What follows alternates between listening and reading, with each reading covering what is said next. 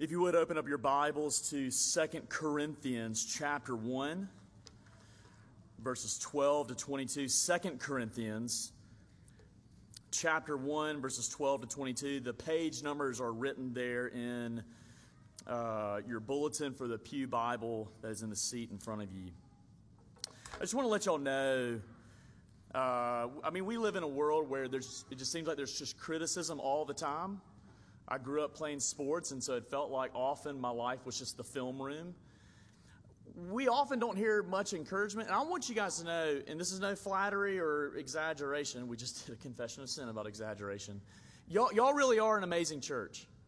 Uh, the love and the friendship and the hospitality that, that me and my family have experienced uh, from this group is uh, it, it's been amazing. And uh, I want to let you know, you and your officers have just loved us so well. And I want you guys to know you really are a great church. Uh, 2 Corinthians chapter 1, we'll read verses 12 to 22. For our boast is this the testimony of our conscience, that we have behaved in the world with simplicity and godly sincerity, not by earthly wisdom, but by the grace of God, and supremely so toward you. For we are not writing to you anything other than what you read and understand, and I hope you will fully understand, just as you did partially understand us, that on the day of our Lord Jesus, you will boast of us as we will boast of you. Because I was sure of this, I wanted to come to you first so that you might have a second experience of grace. I wanted to visit you on my way to Macedonia and to come back to you from Macedonia and have you send me on the way to Judea.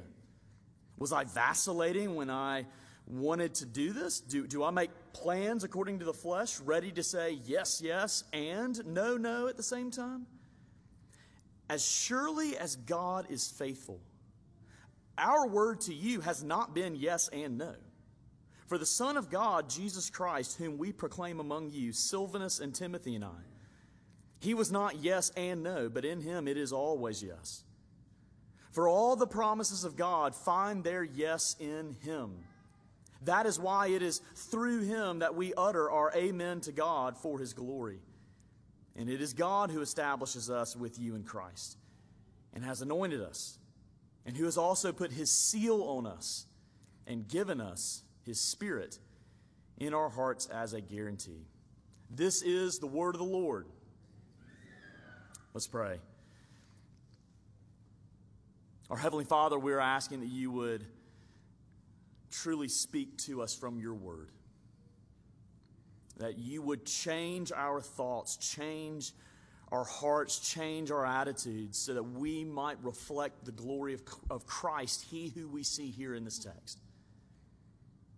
Holy Spirit, only you can do such a work, a work that we desperately need in our hearts, a work, a work that Stillwater desperately needs. For Father, we are gathered here in your presence to worship you through the preaching of the word. So would you enable us to do so? We ask all this in Christ's name. Amen. From his early childhood, John Paton wanted to be a missionary. And before studying theology and medicine, Paton had served 10 years as a Glasgow city missionary. After graduation, he was ordained and he set sail for the New Hebrides as a Presbyterian missionary. Three months after arriving on the island of Tanna, Paton's young wife died, followed by their five week old son. For three more years, Paton labored there alone among the hostile islanders, ignoring their threats, seeking to make Christ known to them before escaping with his life. Later, he returned to those same people and spent 15 years there and on another island. Paton was working one day in his home on the translation of John's Gospel and he was puzzling over this Greek phrase in John chapter 1 verse 12, the Greek words pisteuo eis, which means to believe in or to trust in. He was asking one of the natives, his, his translator, he was asking how he could accurately translate what it meant to believe in Christ. What was interesting is that that culture had no word for trust in their language. What am I to do? Paton asked him. So, what he thought about is that as he sat at his desk and as he put both feet off of the floor, he sat back in his chair and he looked at his translator and he said, What am I doing right now? And in reply, Paton's servant used a verb which means you lean your whole weight on that chair. That was the phrase that John Paton used to translate the Greek phrase to believe in putting your whole weight on the chair. Why do I use that illustration? Because one of the things that we struggle with in today's world, speaking of the popular hashtag fake news that we have often seen the past four to five years, we struggle to trust anyone. We struggle to see men and women who have genuine integrity. Is there anything, is there any institution that we can put our full weight upon? It's often the question of today. The Corinthians were struggling to know if they could put their whole weight on Paul's ministry. They were wondering if they could really believe that Paul's gospel had genuine integrity. What Paul is trying to do here in this text is he's trying to show them you can lean wholly. You can, as it were, pick your feet up and put your, all your weight on this chair of gospel ministry. And it's not because of Paul himself, but it's because of the work of Christ in Paul and through Paul all this series so far, we've been wondering what true gospel ministry is. And this is what true gospel ministry is true gospel ministry has true gospel integrity. And that word for integrity is a good word that Paton was thinking about in the sense that when you pick up your feet and rest your full weight on it, it will hold you up. And that's what the gospel of grace does. It holds us up when we give it nothing. Because true gospel ministry has true gospel integrity, we see here in verses 12 to 14. True gospel ministry has a clear conscience. Look back at verse 12. Paul says, For our boast is this, the testimony of our conscience, that we behaved in the world with simplicity and godly sincerity, not by earthly wisdom, but by the grace of God, and supremely so toward you. Paul is boasting in the fact that he has a clear conscience in the way he's behaved in their presence. We do need to ask the question first off, what is the conscience?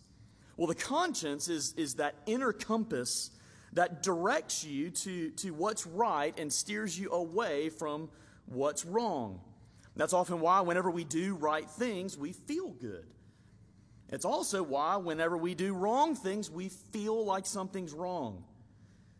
But what's interesting is that the conscience, because of sin in our lives, the conscience is not always a working compass.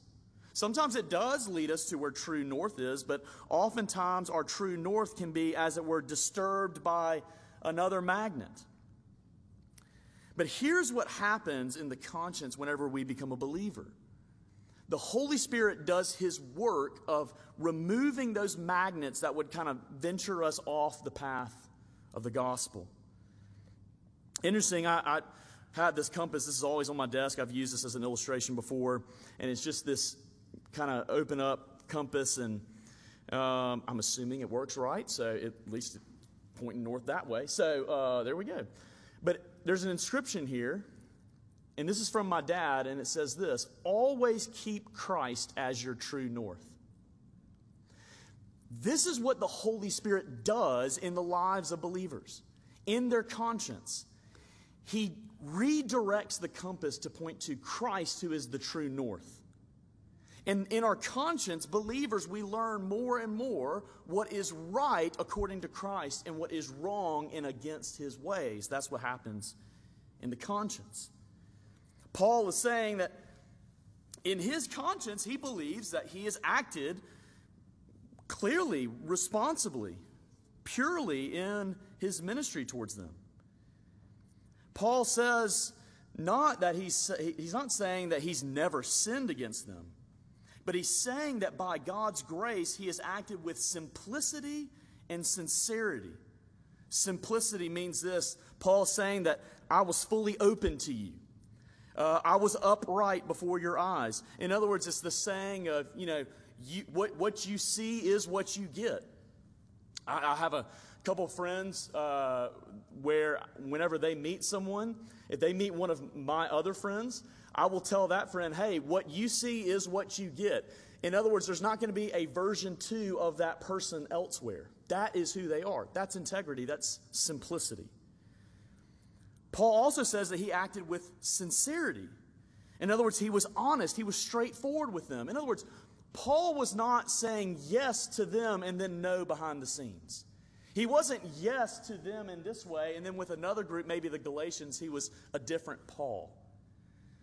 Paul is saying, My conscience is clear that the way I've done ministry to you, that it's been with simplicity and sincerity. That's really important. Because here's what was happening in Corinth. In Corinth, the people were being tempted by false teachers to think that Paul was a liar. They were being tempted to think that maybe Paul was not being honest with them. And that because Paul was not being honest with them, then they didn't need to trust Paul and they definitely didn't need to trust his gospel. You see the big deal there. Paul's not getting, in the bad sense, he's not getting defensive, but in the good sense, he's defending himself because he knows what's at stake. Because if they think that Paul's a liar and therefore his gospel is not trustworthy, then they'll turn to something else which is no gospel at all. Paul is saying, Look, I have acted towards you with a clear conscience. In other words, there was no inner voice in Paul telling him that he was lying to the Corinthians. Paul says that he had a clear conscience because of the way he acted in his behavior towards them. He also had a clear conscience because of his message. You see that actually in verse 13 for we are not writing to you anything other than what you read and understand. Paul's saying that once again, what you read is what you get. There was no secret code behind that. You see, for us, we need to remember it's one thing to speak but another thing to communicate. It's one thing for us to tell someone something, it's another thing for us to make sure we communicate with them so that they know what we're talking about. Now, Paul did that as much as he was able, but the problem was on the Corinthian side because here's another thing that can happen. Sometimes we do communicate the way we should communicate, but then other times people will take it in ways we didn't mean it to be communicated. Paul did all he could to communicate to him what his plans were, what his ministry was. But the Corinthians needed to understand Paul in the way he was seeking to be understood. And in that sense, Paul is saying, Look, I have a clear conscience. I have been honest with you. I've not led you astray. I've not done this and then done another thing behind the scenes. My conscience is clear. Here's how clear Paul's conscience is. Look at the end of verse 14. He says that on the day of our Lord Jesus, you will boast of us as we will boast of you. What's Paul getting at there? Paul's saying this that on the last day of history, when Jesus comes back, he will make everything clear. He will reveal all truth. He will reveal all motives. He will reveal all sin and all holiness. Everything will be crystal clear. Paul is saying, here's how clear my conscience is. That when Jesus comes back and reveals what was really the case with my ministry among you, I trust that you're actually going to boast about my ministry. That is a bold statement, isn't it? But Paul understands that what's at stake here is this. If they don't find him trustworthy, then they're not going to find his gospel trustworthy. That's why Paul's defending himself. I think this gives us a big challenge in this church, in our leadership, even as parents. Are we going about whether we're parenting our children, loving our spouse, doing ministry in this church? Do we have the confidence where we could say that on the last day when God reveals everything, could we stand with a clear conscience? Could we stand with a clear conscience saying, Lord, we strove as best as we could to be faithful to your word no matter what other teachings were out there, no matter what anyone else was saying about us, no matter what threats we experienced? Because that's what will be revealed. That's, that's, that's a hard thing to do, especially for officers and leaders, pastors, that we will be held with even more accountability. It's a weighty thing to be up here to preach. It's a weighty thing to be an elder and a deacon because the calling for, the, for that office is this. You better be ready to stand before the Lord of glory in all of his holiness. That when he reveals what is true, can you stand there with a clear conscience?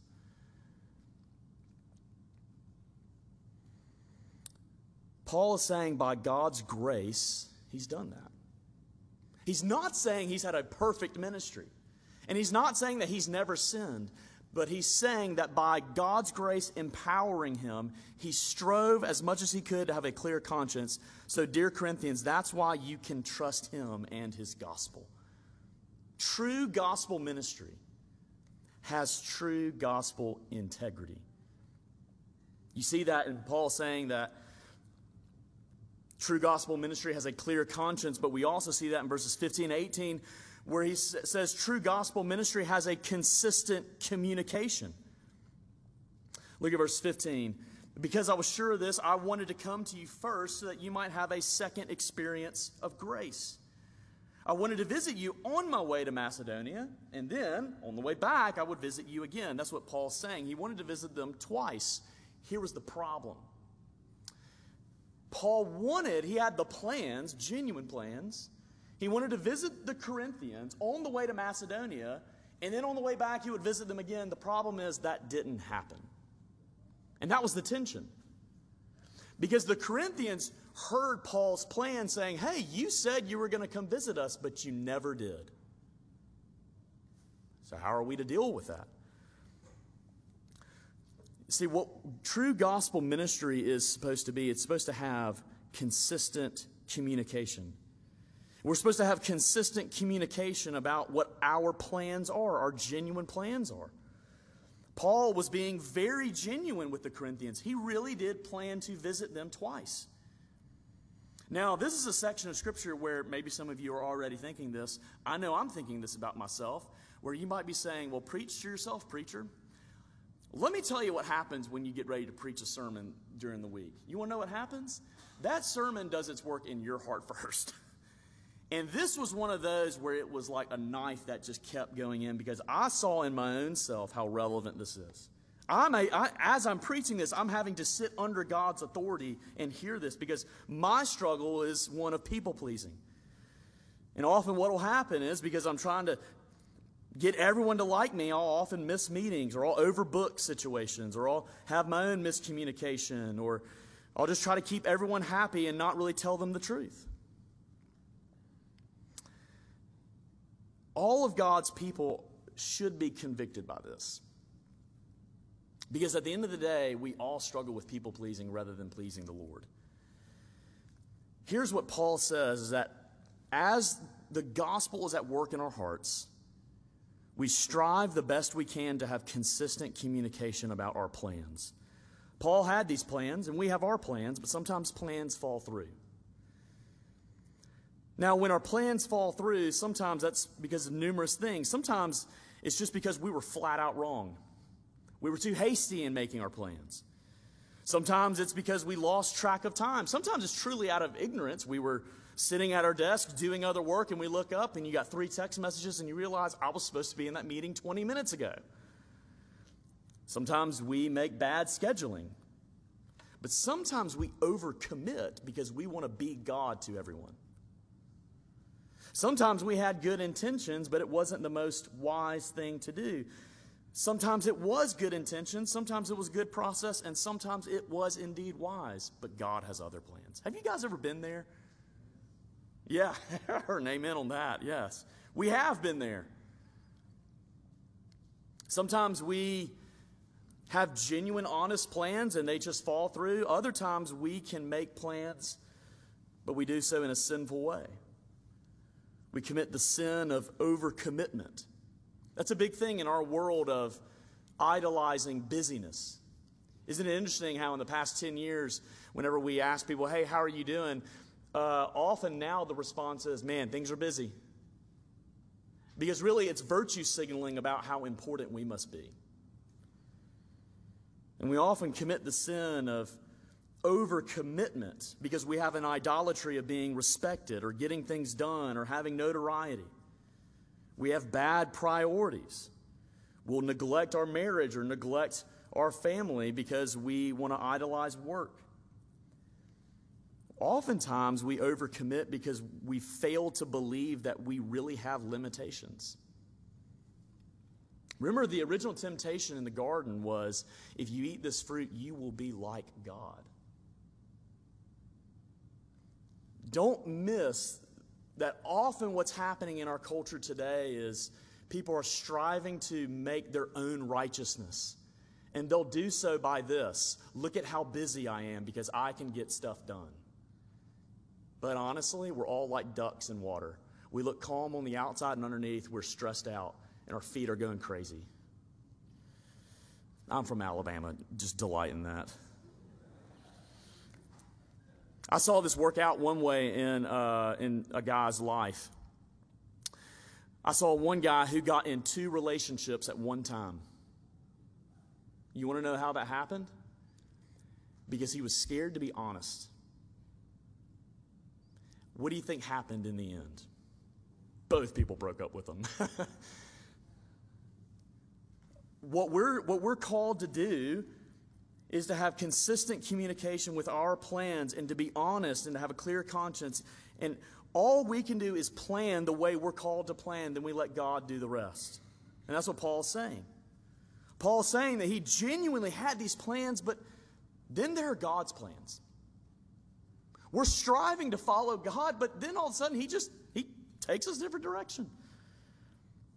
Proverbs 19, 21, uh, 20 to 21 says this Listen to advice and accept instruction that you may gain wisdom in the future. Listen to this part.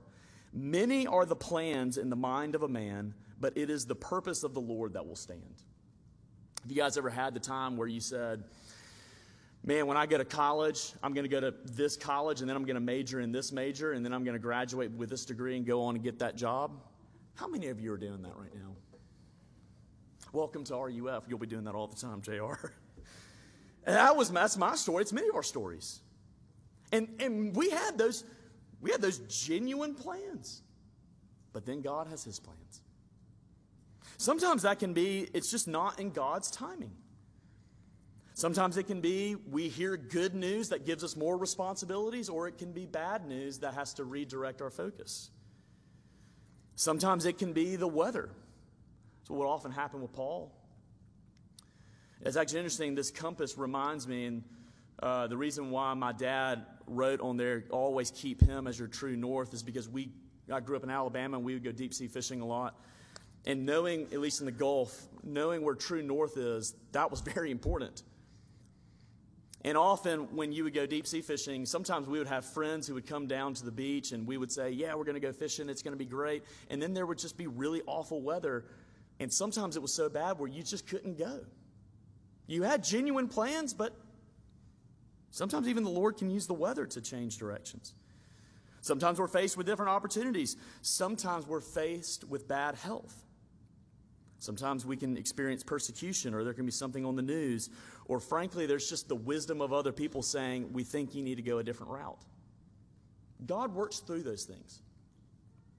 And what Paul is trying to tell the Corinthians here is look, my conscience is clear that the way I've communicated to you, I genuinely had these plans. But God has had his plans. All we're called to do as Christians is to be faithful to God, and we'll let God determine how he uses that faithfulness. What Paul's trying to do here is he's trying to, to defend himself because he knows that if they can't trust him, then they won't trust his gospel. And there are the times when we need to defend ourselves. There are the times when we don't defend ourselves and we let other people do it. Then there are the times where we don't defend ourselves and we tell others not to defend us because Sometimes we just let those things just come in and go out the back door.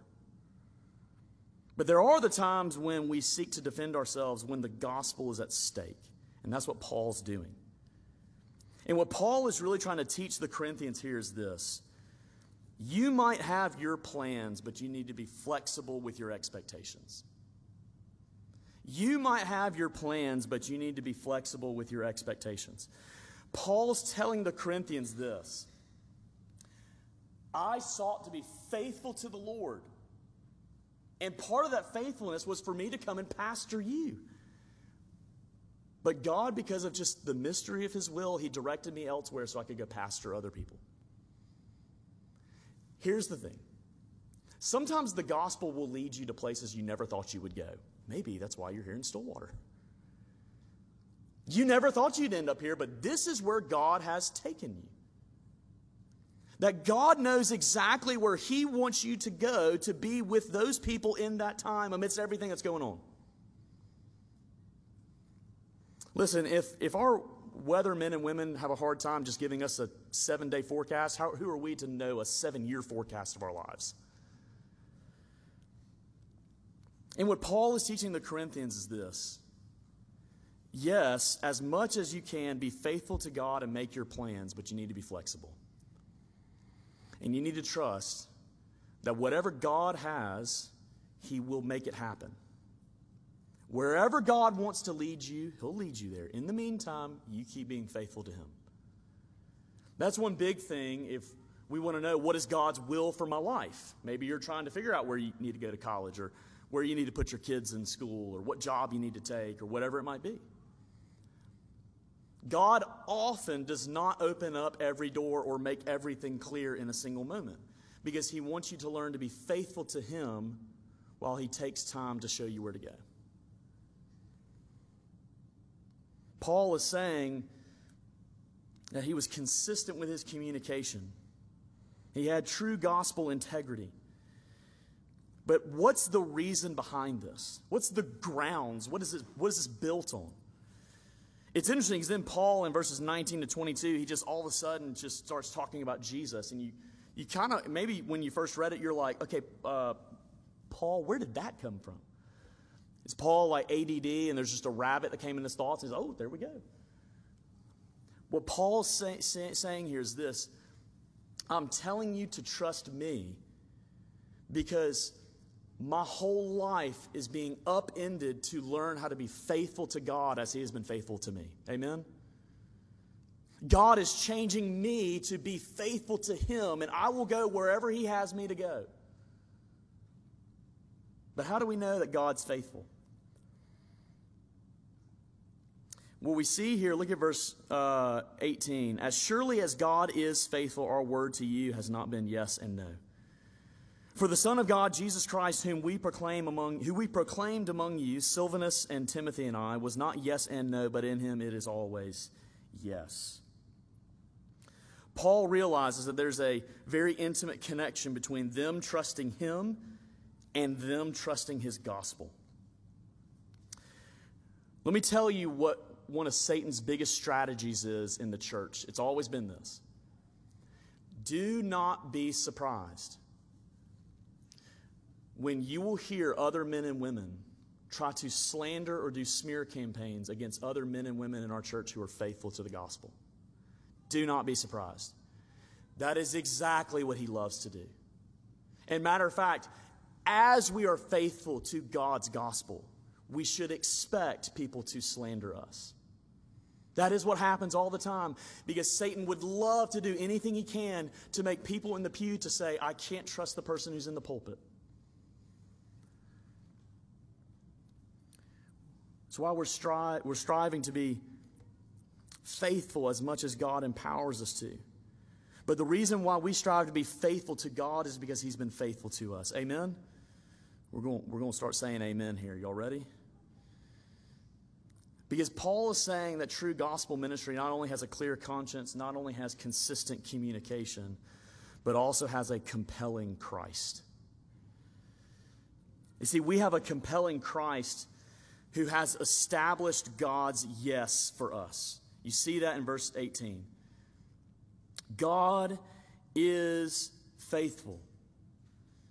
And because God is faithful, our word to you is not yes and no. It's not contradicting itself. I love how Paul says, look, if God is anything, he is faithful because the moment that God is not faithful is the moment he is not God. Numbers 23 19 says, Does God speak and then not act? Does he promise something and then not fulfill it? It's a rhetorical question. No. It's the being of who God is. The moment that the God of truth tells a lie, the moment that the God who, who makes promises, the moment he does not fulfill them, is the moment he is no longer God. Who God is, is the God who is faithful, who's the God who's truthful. And this God has made promises. You see that in verse 20. For all the promises of God find their yes in Jesus Christ. What are some of these promises that we see throughout Scripture?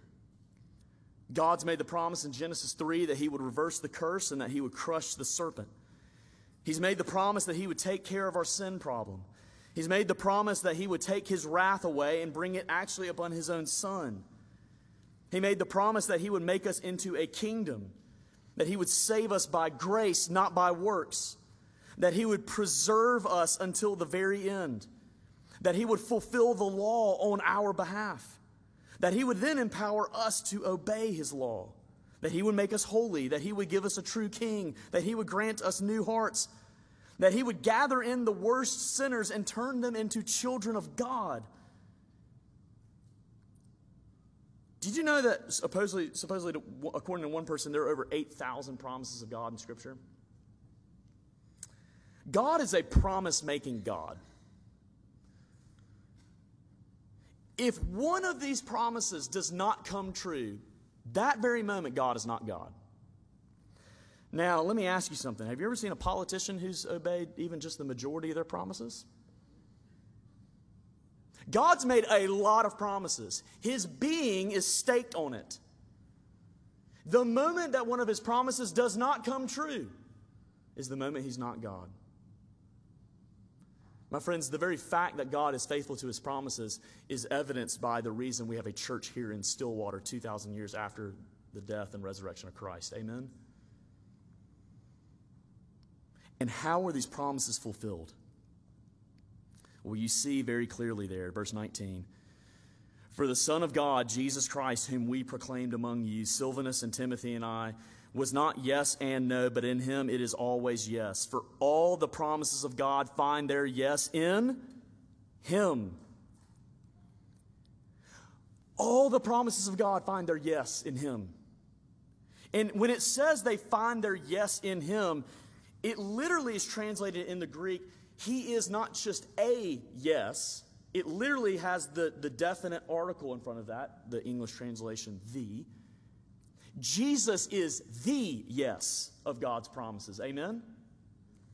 Meaning that Jesus is the one and only yes of God's promises. That there are no other ways to get these promises. But also that there's no other way for these promises to come true unless Jesus fulfills them. He is the definitive yes of these promises, meaning that none of them are left out. He's the fullness of this yes, meaning that nothing is ever done halfway. Jesus is the surety of the yes, meaning that there's no way for these promises to not come true. I love what one person says whatever God has said he will do, in Christ he has done it. Amen? But when it also says that Christ is the yes of God's promises, it means it is the freest and the fullest of yeses out there.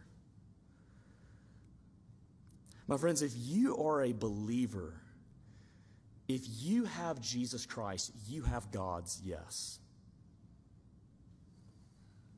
Hold on, real quick.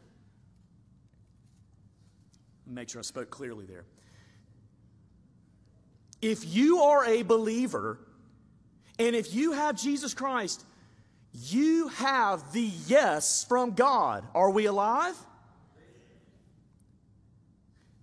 I've been doing ministry for about eight years and I've seen many people get engaged. And I've seen some happy people.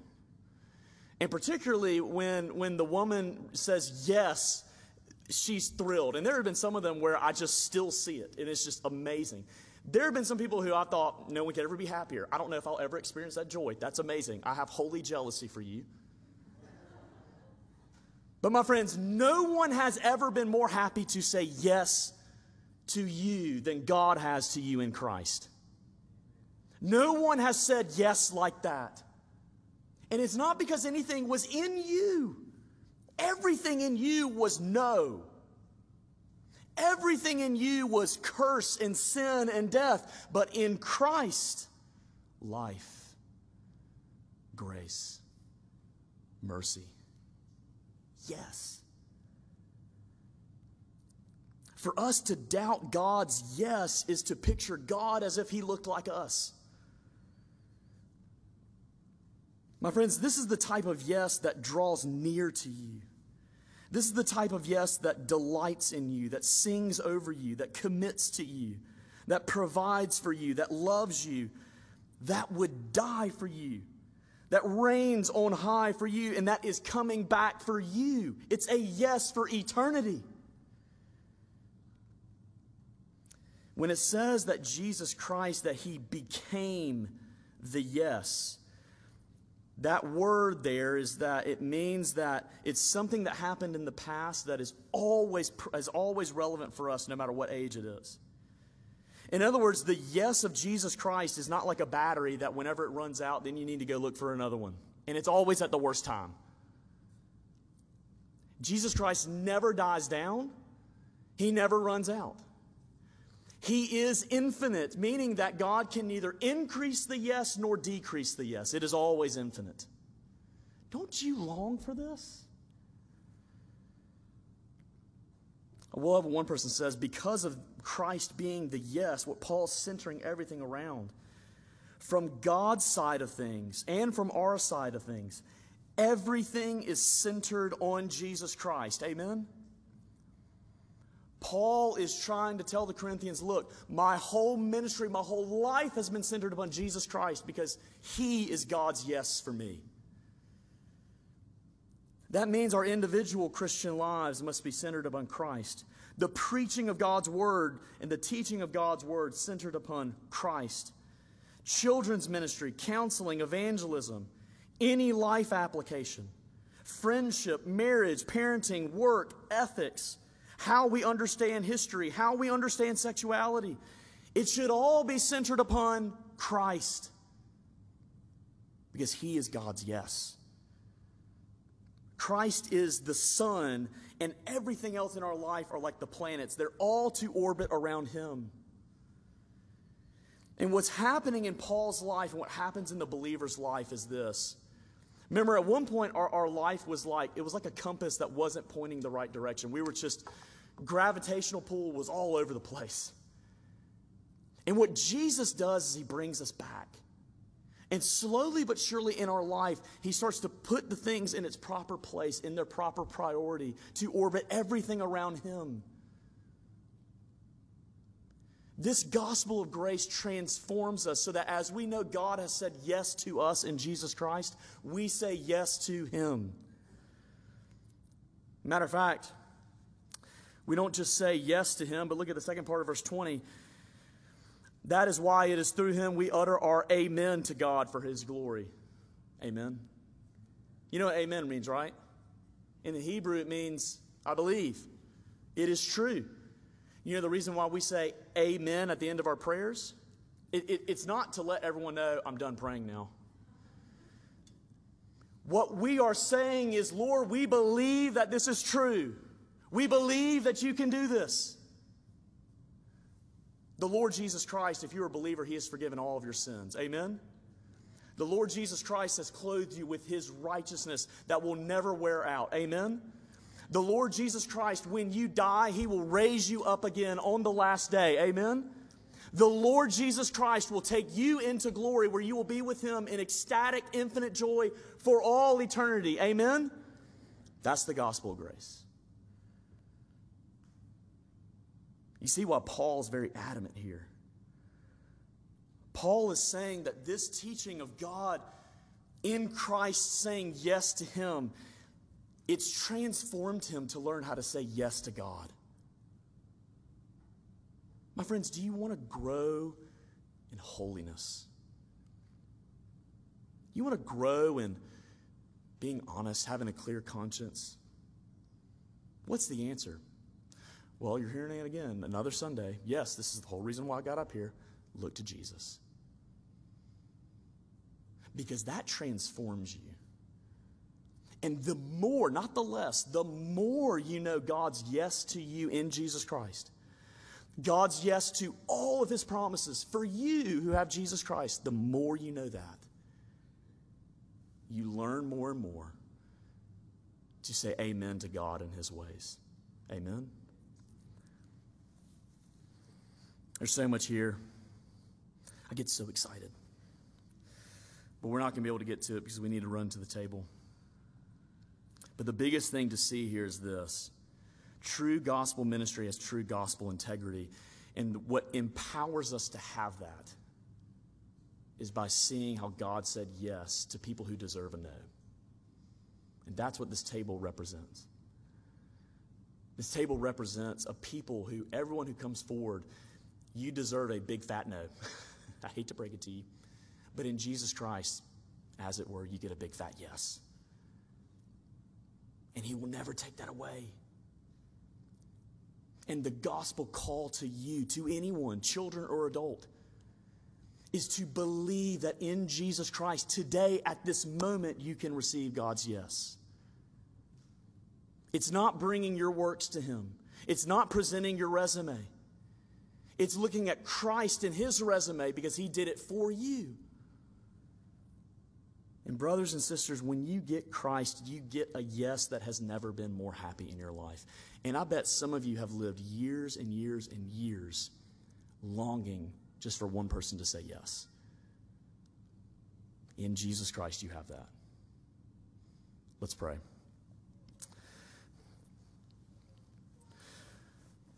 Father, we're asking that by the power of the Holy Spirit, you would truly enable us to be fixated on the fact that in Christ we have a yes that is a holy yes, an infinite yes, an eternal yes. And that any promise we see in Scripture that it is ours. Father, if there's anything that people take away today, may it be that Christ is the yes for us. May you save and sanctify five people through that message. We ask all this, Lord Jesus, in your name. Amen.